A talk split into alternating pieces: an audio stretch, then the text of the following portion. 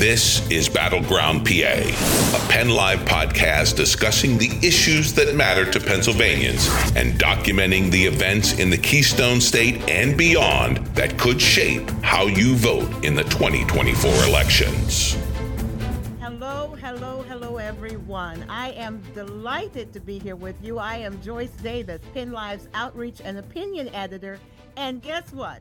We're coming to you with a 2024 version of Battleground PA. And I think you know the two people who are with me on this camera, Rogette Harris and Jeffrey Lord. Hello, guys. How are you doing?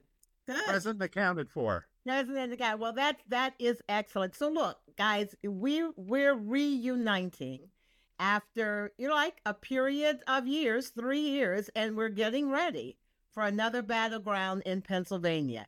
Is and there an election this year, Joyce? I don't know. That's what we're going to have to talk about and try to figure it out. But but let me let our our listeners and our viewers know who you are. I need to just lift you up because you two are really really um you're just important figures in our community and and and so Rogette Harris is the chairwoman of the Dauphin County Democrats. She's becoming a young legend in her own right, an analyst par excellence, and she goes toe to toe with this experienced, highly acclaimed national analyst called Jeffrey Lord, who we have come to actually quite highly respect and uh, consider a friend. So that gets us started, the mood we want. Am I wrong about this? We are all friends trying to debate the issues.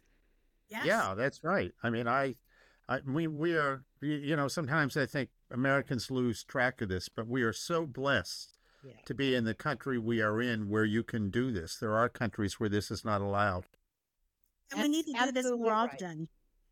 Absolutely right, Rogette and Jeff. So let's let's get started. I mean, we want to. Uh, we only have a little bit of time, so we're going to dive right into it. Remember how it went last year. And that's because Pennsylvania was so, it was a battleground. And so, my question to you is help us understand, help our viewers and listeners understand why Pennsylvania is still important in 2024. You want to take it first, Jeffrey? Well, we're the fifth largest state in the Union, and uh, it is a, micro, a microcosm of different parts of American society. Uh, I, I, I know that most people who don't live in Pennsylvania think of it as Philadelphia and Pittsburgh.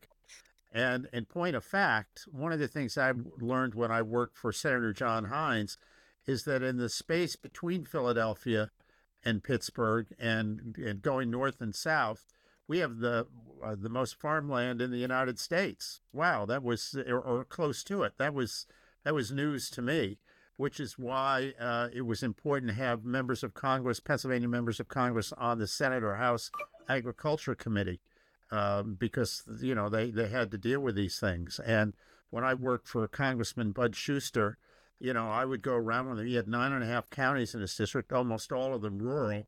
And wow, I I'd go with him and we'd we'd go to somebody's dairy farm and I'd uh, learn a little bit about how to milk a cow. I mean, you know, decidedly decidedly not the kind of things you learn in Philadelphia or Pittsburgh. Absolutely. Let's bring Rogette into this. Rogette, I mean, why is Pennsylvania important? Why? Well, first, the size. Um, we have 19 electoral votes, uh, very coveted. You know, often where goes Pennsylvania goes the presidency election. Um, but also, you know, Pennsylvania really represents the country in the sense that we have rural, uh, suburban, and um, urban areas. Uh, so you have to appeal to different types of voters to win this state. Um, and also, and it uh, is a battleground. Yes, it's a battleground. And we also have some very competitive congressional races. You know, the Republicans want to keep the House of Representatives, us Democrats want to reclaim it. Um, so we have some seats in the state uh, that that could help flip flip that. Um, so you know, it's important for for those reasons. So we'll be duking it out here basically every week uh, uh, to try to bring some clarity to some of the issues that we're facing. I just want to tell our listeners and viewers that primarily Rogette and Jeff are going to be our anchor, you know, hosts, our anchor uh, analysts. But we're going to bring in some others from time to time. We have a young man named John Cole, who is a good analyst, I think a young uh, up and coming um, um, kind of pundit. And we have another young man named Charles Elway, who is with Real Clear Pennsylvania, and I think a subsidiary of Real Clear Politics, who offers a conservative point of view. So we're going to bring them in from time to time to liven things up as well. But let, let, let me talk to you again. I mean, we went through this. We all we basically joined hands and and throughout the 2020 election season. And I'm wondering, you know, it was it was it was a chaotic time, and and frankly, a lot of us were worried that um, it wouldn't end well, and that it didn't end well. There, in fact, I have a a comment here from one of our listeners who uh, one of our readers who says that someone with a family member in the service i worry that someone who stores government papers in his bathroom and ballroom puts her life in danger. Where is the russian binder that is missing? Can someone answer that question? Why isn't anyone in the media asking former president trump about all these documents? Why did he move them? She goes on and on. Now that's the concern that many people have what what we now know. So Jeffrey, I'm going to let you answer her question and, and talk and talk well, to the listeners about this. I confess, I do think there was a bit of a partisan divide on this. Um, of course, President Biden legendarily had those kind of papers dating from his Senate days through his vice presidency stored in his garage next to his uh, treasured Corvette. Uh, I, I, don't think that that's uh, very much safer than somebody's bathroom in that sense. But I, I will say this just presidents of the United States, whomever they may be, tend to regard these papers and they are sort of proprietary about them. And it has become the fashion since, uh, I believe I'm right about this historically, since Herbert Hoover, to start what we what we now know as a presidential library. And the documents get farmed out to the National Archives, but sometimes they show up in other places. You know, the presidents hang on to them when they go home to wherever home may be. So I don't think it's all that uh, unusual, but I do think, you know, we need to get it straightened out so that we don't have this problem again. Yeah, I can. I would assume that you're not thinking it's just okay to no, no, no, no, flowing no, all around. But, as, as, a history buff, uh, what you know, my papers are, uh, you know, and I was just a staff guy in the political yep, yep. the Reagan White House. My papers are in the Reagan Library. Yeah, yeah. You know, which which is run by the archives of the United States. Well, so that's because you're a good, responsible guy who, who would be a good president, I think. But let me let me bring Rogette in here. Rogette, Don't wish that on me. let's uh, let's talk about the other point of view today. It's been a while. but I've been know, saving it for you, Roger. yes. Uh, we can't forget that President Trump was trying to declassify a lot of the forms.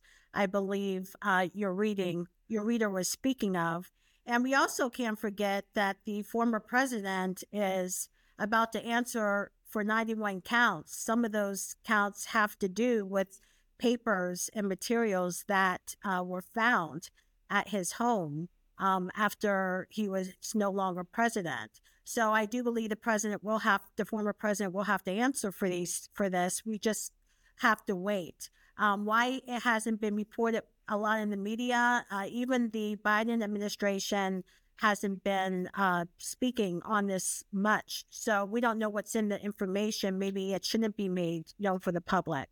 Um, but I, I think we have to trust the process and uh, see it through. All right. Well, the, the point is, is that there's a lot of baggage that we have entering into 2024.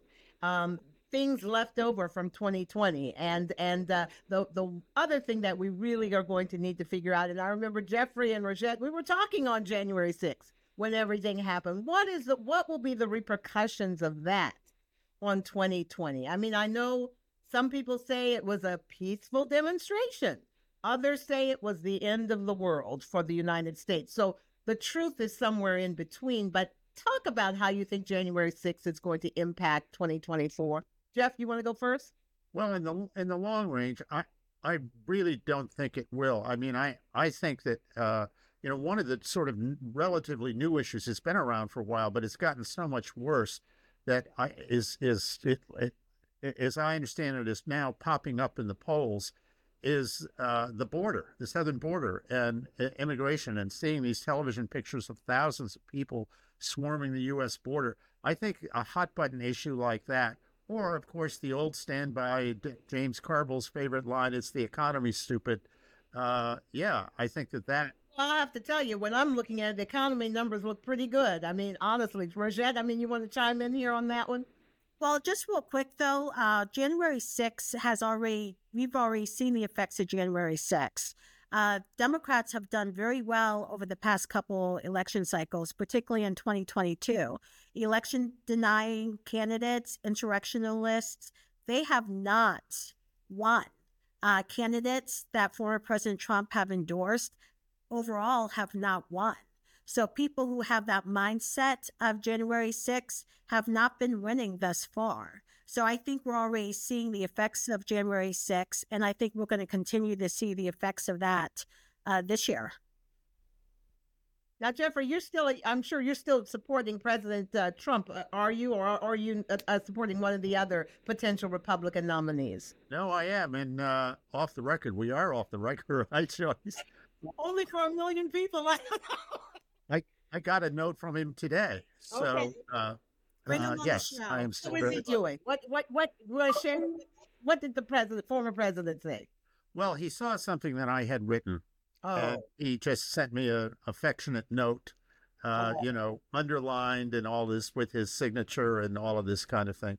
I got them. I get them periodically, but I think of him. I'm, I'm very privileged to count him as a friend. Uh, you know, when I was taking care of my late mom, he would check in on me on That's occasion. Great. I mean, you know, he's a very thoughtful, thoughtful guy. So, but this is. I, I mean, I've been through this presidential thing below, and and I'll tell you one story, which I, it, it, you know, throttle me if I've told this before. But in 1956, I, I grew up in Massachusetts and in 1956, when I was five years old, um, the race for president was between Dwight Eisenhower, the incumbent president, Republican, and Adlai Stevenson, the Democrat. And in the day, the famous artist Norman Rockwell would, uh, he, he was an artist for the Saturday Evening Post. Every four years, he would do a portrait of both candidates, you know, one one week and the other the next. So uh, my kindergarten teacher cut them out, put them on, uh, put Eisenhower on uh, yellow construction paper with a little pocket, and Stevenson on red paper with a little pocket. And then we kindergartners had to learn how to vote and put something. Well, when we were done and school was done for the day, my father picked me up. He was the Republican uh, chairman in Northampton and took me down to the Republican headquarters where we had as a visitor the Republican governor of, of Massachusetts. And my father, being a proud father, put his little son up on the table and said, Governor, this is my son, Jeff. And he voted today, didn't you, for the first time? I said, Yes, Daddy, I did. He said, Tell tell the governor who you voted for. What what dad didn't realize was that I liked red more than yellow. Got it. Got it.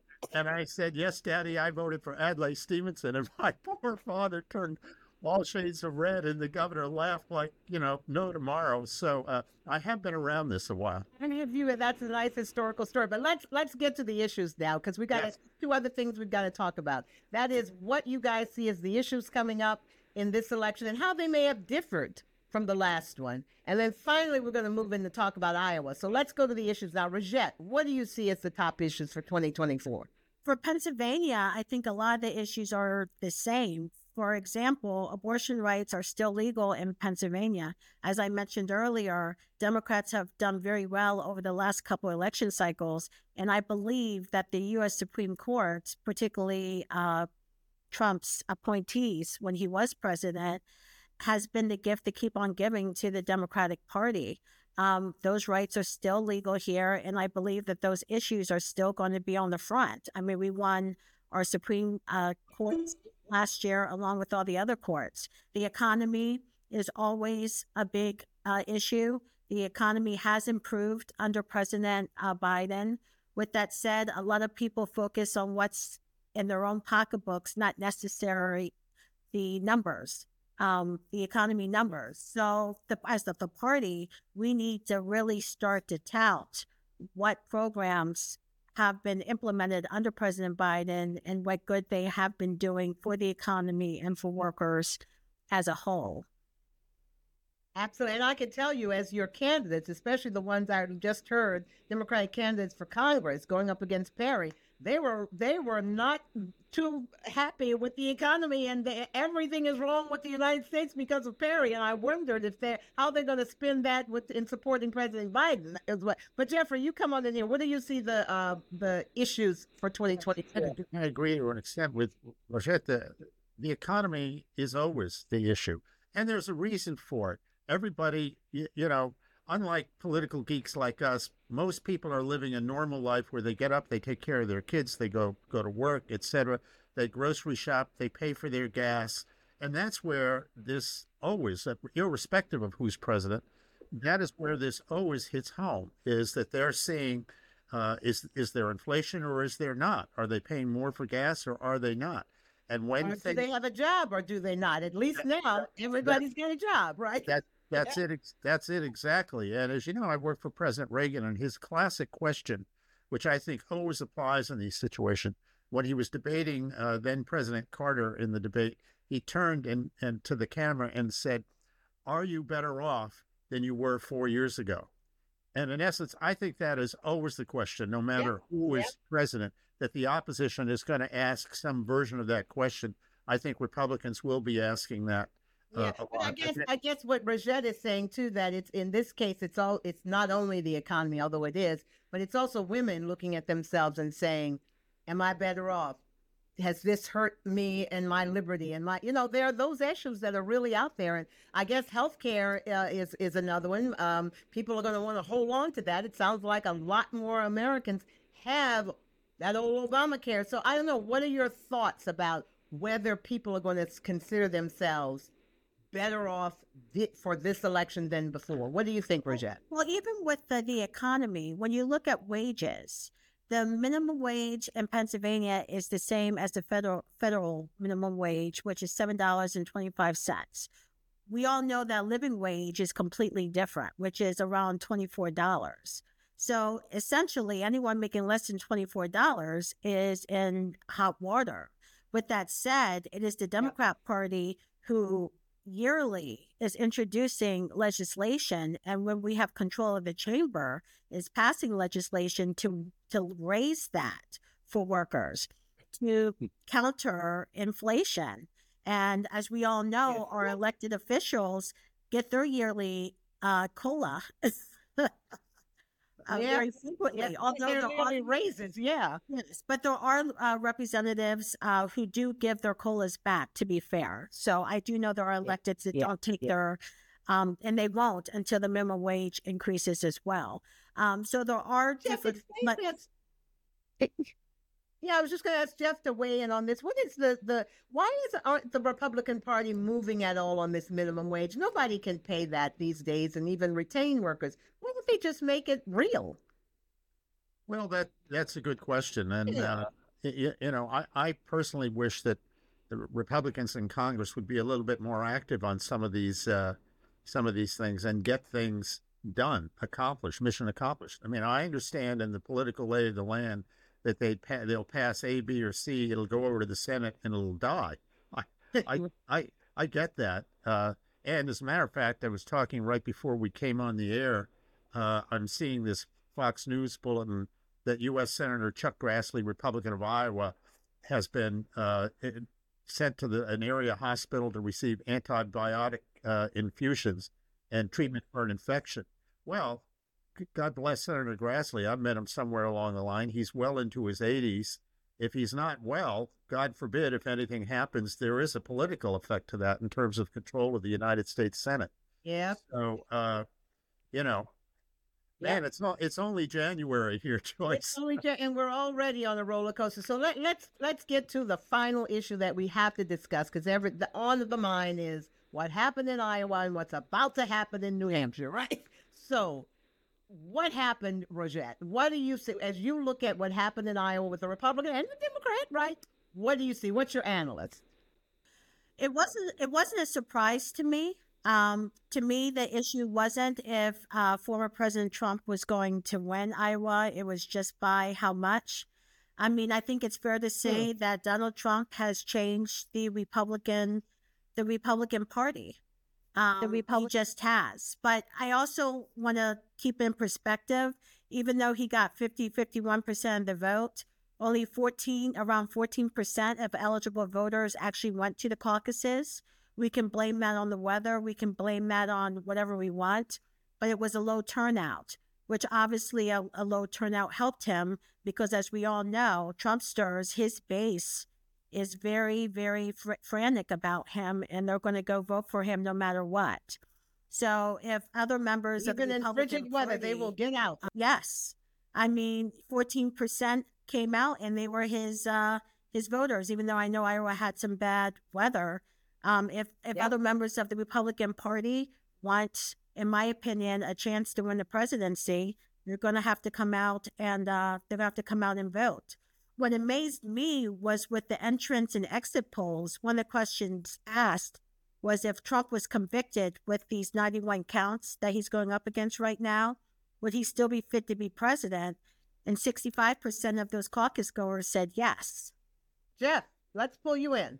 Well, I think one of the problems there, which Rogette was just touching on in a way, is that uh, uh, millions of Americans have come to see the American political system as rigged, if you will.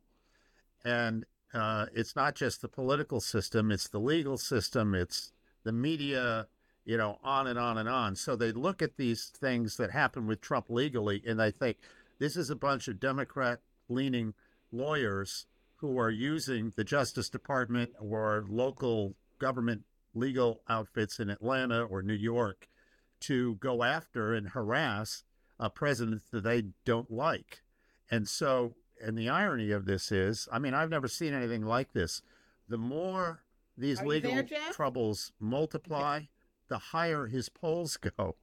Right. Well, I, I mean, I hear what you're saying, but the truth is, I mean, in these juries and the judge, they haven't all been Democrats. Uh, Republicans too in this mix. I mean, it's not just a one-sided thing with regard to uh, Well, the yeah, court no system. choice. I mean, when you when you're talking juries in Atlanta, New York City, or Washington D.C., uh, I think Americans. You're talking good American people. I'm not going to land. Good I'm American people, but- the reputations of those. a lot of them are registered Democrats. but that makes them evil or corrupt or No, it not. doesn't, make, it doesn't make them evil. It makes them No. political.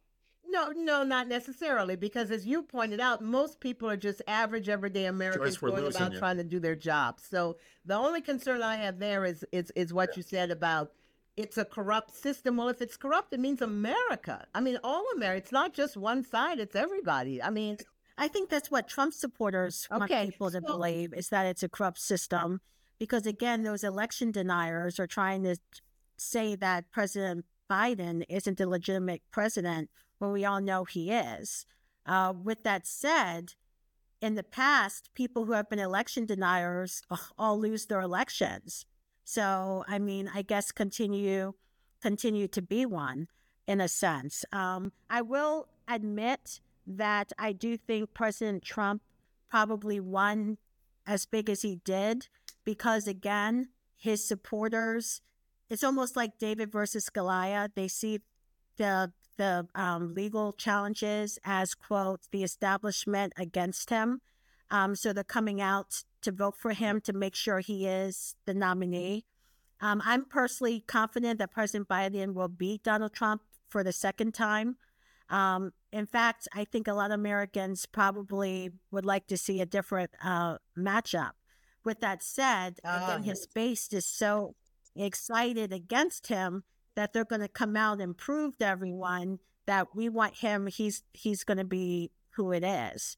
I, I just want to ask my friend Rogette that when it comes to election deniers, if she would please stop picking on Hillary Clinton. did Hillary Clinton deny the election? When that? I don't. I don't get that one, Jeffrey. Sorry. Oh yeah, yeah. She said that the Russians did it, that, that he was not a legitimate president. On and on and on she went, and I think still On she goes. Okay, well let let's move on. Let's because we still have the one thing. What do you foresee for New Hampshire? I mean, that's coming up, and uh, what what what do you see when you look into the crystal ball, Jeff? Um, I, I think Trump will win, but it's a different kind of state. And you know, they, they have this quirky thing there, Joyce. I've been studying up on this that voters can show up and declare themselves an undeclared voter, which gives them the ability to vote in either the Democrat or Republican primary at will. Huh. And there have been some stories out there that there are Democrats thinking they're going to show up, uh, as many of them as possible, declare themselves that way, then go in and vote for Nikki Haley, which I thought was was interesting. But uh, thank goodness we don't have that in Pennsylvania. Is is that a serious threat? You think, Rogette? Have you heard of that, or is that another? Uh, I could not hear him. What did he say? oh, well, he's Oh, I that- said that in New Hampshire they have this thing called undeclared voter, and you can show up at the polls on election day and declare yourself an undeclared voter and vote in either the Republican or Democratic primary. What was it? going to And vote for Nikki Haley. He said. Trump thought Democrats would Well, vote for I Nikki Haley. Well, I know Haley. Nikki Haley is trying to make this a two-person race between her and Trump. Um, I personally think she's trying Right. to set herself up for 2028 uh, to be able to be the Republican uh, nominee. Um, I think I she's kind of she and set Governor herself up for the next that uh, time in mind. um, versus versus this Wow. time. Four years is a long time, so eight is even. I mean, who knows what the world? AI will be president, and know, she has to win, and she wants to other- other- continue. She's going to have to win in New Hampshire for sure. Um, I definitely don't see Ron Well, Joyce, one DeSantis other- winning um, at all. I often compare presidential politics to Major League Baseball in this sense. If you're a, a, a real star of your high school baseball team, the Yankees and the Red Sox or whomever are not going to come calling for you. What's going to happen is a farm team will come and snap you up. Then, if you turn out to be a good player on the farm team with your peers of peers of the same talent, then the Yankees and Red Sox will come calling and pick you up. I think that today or yesterday, whenever this was, we saw in Vivek Ramaswamy Yep. somebody just like that. I think he he made a good impression. I don't think by any chance we've heard the last of this. I think he's going to be around for a good long while, and with some additional seasoning and holding a public office. If Trump wins, I can easily see him being given a cabinet position or a senior White House staff position. I can see him running for office wherever he lives. So I don't think we've heard the last of that. And it's oh just goodness, you do have a vivid imagination.